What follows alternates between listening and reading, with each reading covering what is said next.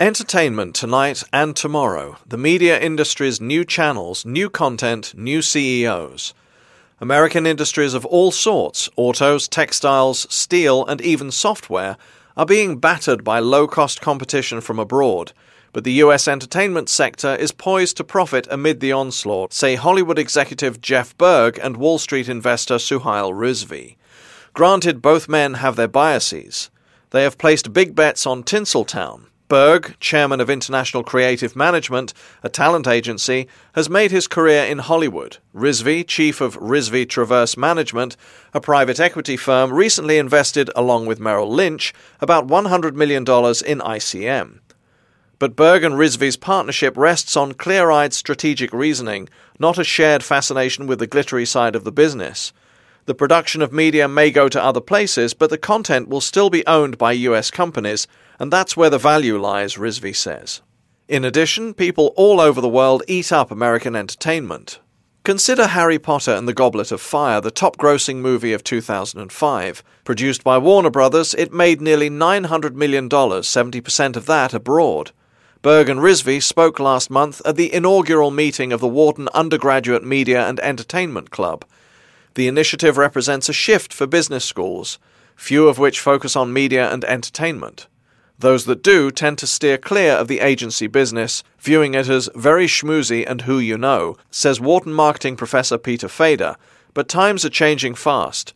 The club is part of a Wharton effort to extend its research prowess into an industry that has historically seen little academic interest. Fader, an advisor to the club, and Nelson Gayton, a Wharton adjunct professor, choose to kick off You Me, as it's called, by inviting Berg and Rizvi because agents act as gatekeepers for many media deals.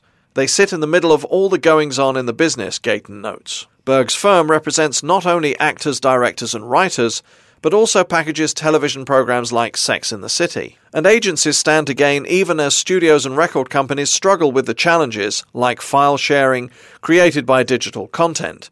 Agents don't care which distribution format wins because, Berg says, all of them are new markets for us to sell into. The industry's solid fundamentals mean that Berg shares little of the pessimism common among today's entertainment executives. The average American consumes about 35 to 40 hours a week of media, ranging from music to video games, and the industry chalks up more than $75 billion in US sales a year, he points out. The United States is just a small piece of the business. Worldwide, it's more than $1 trillion a year.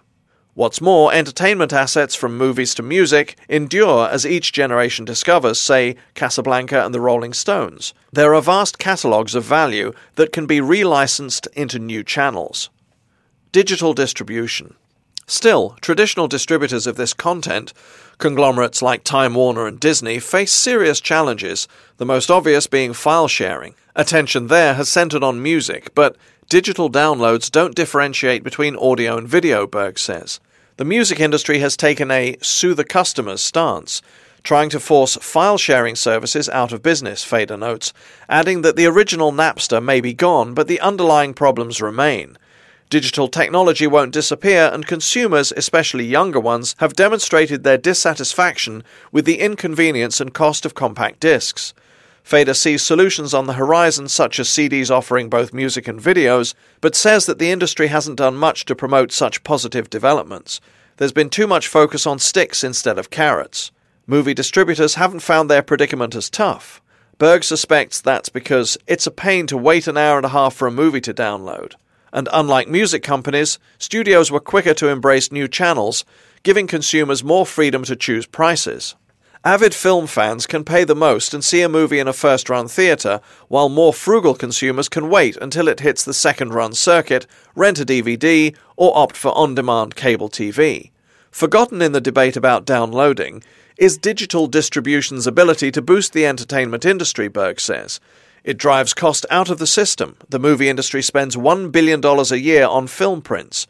Those costs are charged against your client. With digital distribution, there are no prints. In addition, new channels represent new profit opportunities for adventurous actors, directors, writers, and musicians. Star talent wants the greatest level of exposure in all of the channels, and certain clients are always willing to experiment, notes Berg. I think it's good to be first, because you get some pricing advantage and maybe equity. In late 2004, for example, the rock band U2 teamed up with Apple Computer to create a special U2 branded iPod and release a digital boxed set that could be loaded onto the music player. One of the most promising new channels is mobile phones. Cellular providers are mixing and matching new services and devices, including combinations of phones and music players. Consumers, for their part, have shown that they will pay for phone delivered entertainment. The market for ringtones is $3 billion to $5 billion a year, Rizvi says, noting that if consumers are willing to pay for a ringtone, they will probably pay for original content. Berg predicts that phone customers will be able to purchase entertainment via subscription rather than buying songs individually, for example. Assuming consumers accept that model, phone companies will probably give you voice for free. It's a commodity. Apple, Amazon, and other players. What does all this mean for media giants such as Time Warner and Disney? Their future may not be as gloomy as some analysts have predicted.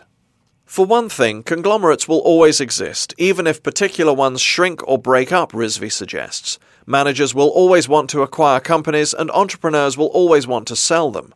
Also, each big entertainment company has healthy assets to counterbalance its unhealthy ones, Berg says. Take Time Warner. Its AOL subsidiary is ailing but profits from its cable operations are solid. The company's underlying strength helped it fight off corporate raider Carl Icahn, who, citing Time Warner's slumping stock, had called for the company to be split up. But on February the 17th, Icahn and Time Warner boss Richard Parsons announced that they had ironed out their differences. The company will remain intact, keep cutting costs, and ramp up its stock buybacks. Disney last month cast its lot with one of the big players of digital. It bought Pixar Animation Studios from Steve Jobs, chief executive of both Pixar and Apple. Some commentators claim that Disney had little choice but to embrace the famously creative, if mercurial, Jobs, since its top box office successes lately have come from the distribution of Pixar digital productions like Toy Story and Monsters, Inc. Tension between Jobs and former Disney chief Michael Eisner had strained that partnership. However, Disney may find that it sold its soul to the devil. In saving itself, it may end up serving Jobs and Apple, Fader argues. Being in bed with Apple hasn't really helped the music industry. Steve Jobs just uses iTunes to sell iPods, not music. The site isn't consumer friendly, and its pricing, 99 cents a song, is inflexible. Apple lately has begun selling iPods equipped for video, that has spurred a rush by content providers to try and bring existing programs to the new format, Fader says.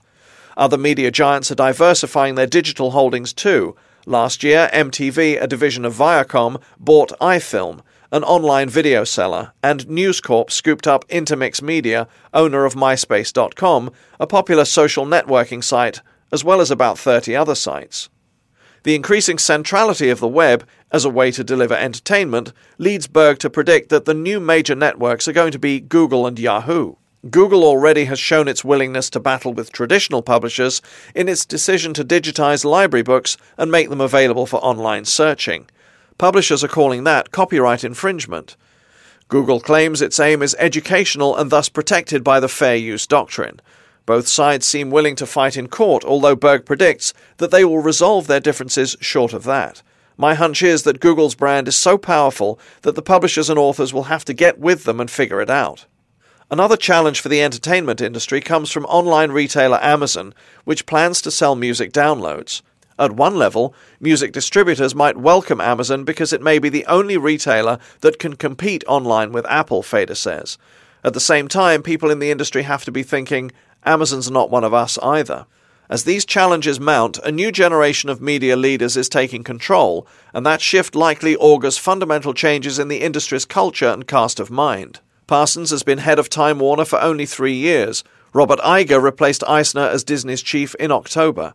Shari Redstone was recently tapped to replace her 82 year old father, Sumner Redstone, as head of Viacom and CBS and Brian Roberts, chief executive of Comcast, while president since 1990, is the youngest of the bunch at 46. New blood brings new ideas, something the entertainment industry needs, Gayton says. Most of the people who ran Hollywood for a long time started in the mailrooms. It didn't take a degree, it took a lot of chutzpah. Deals were done on the backs of envelopes. What's happening is that all these new channels of distribution are placing more demands on executives, and we are seeing a changing of the guard.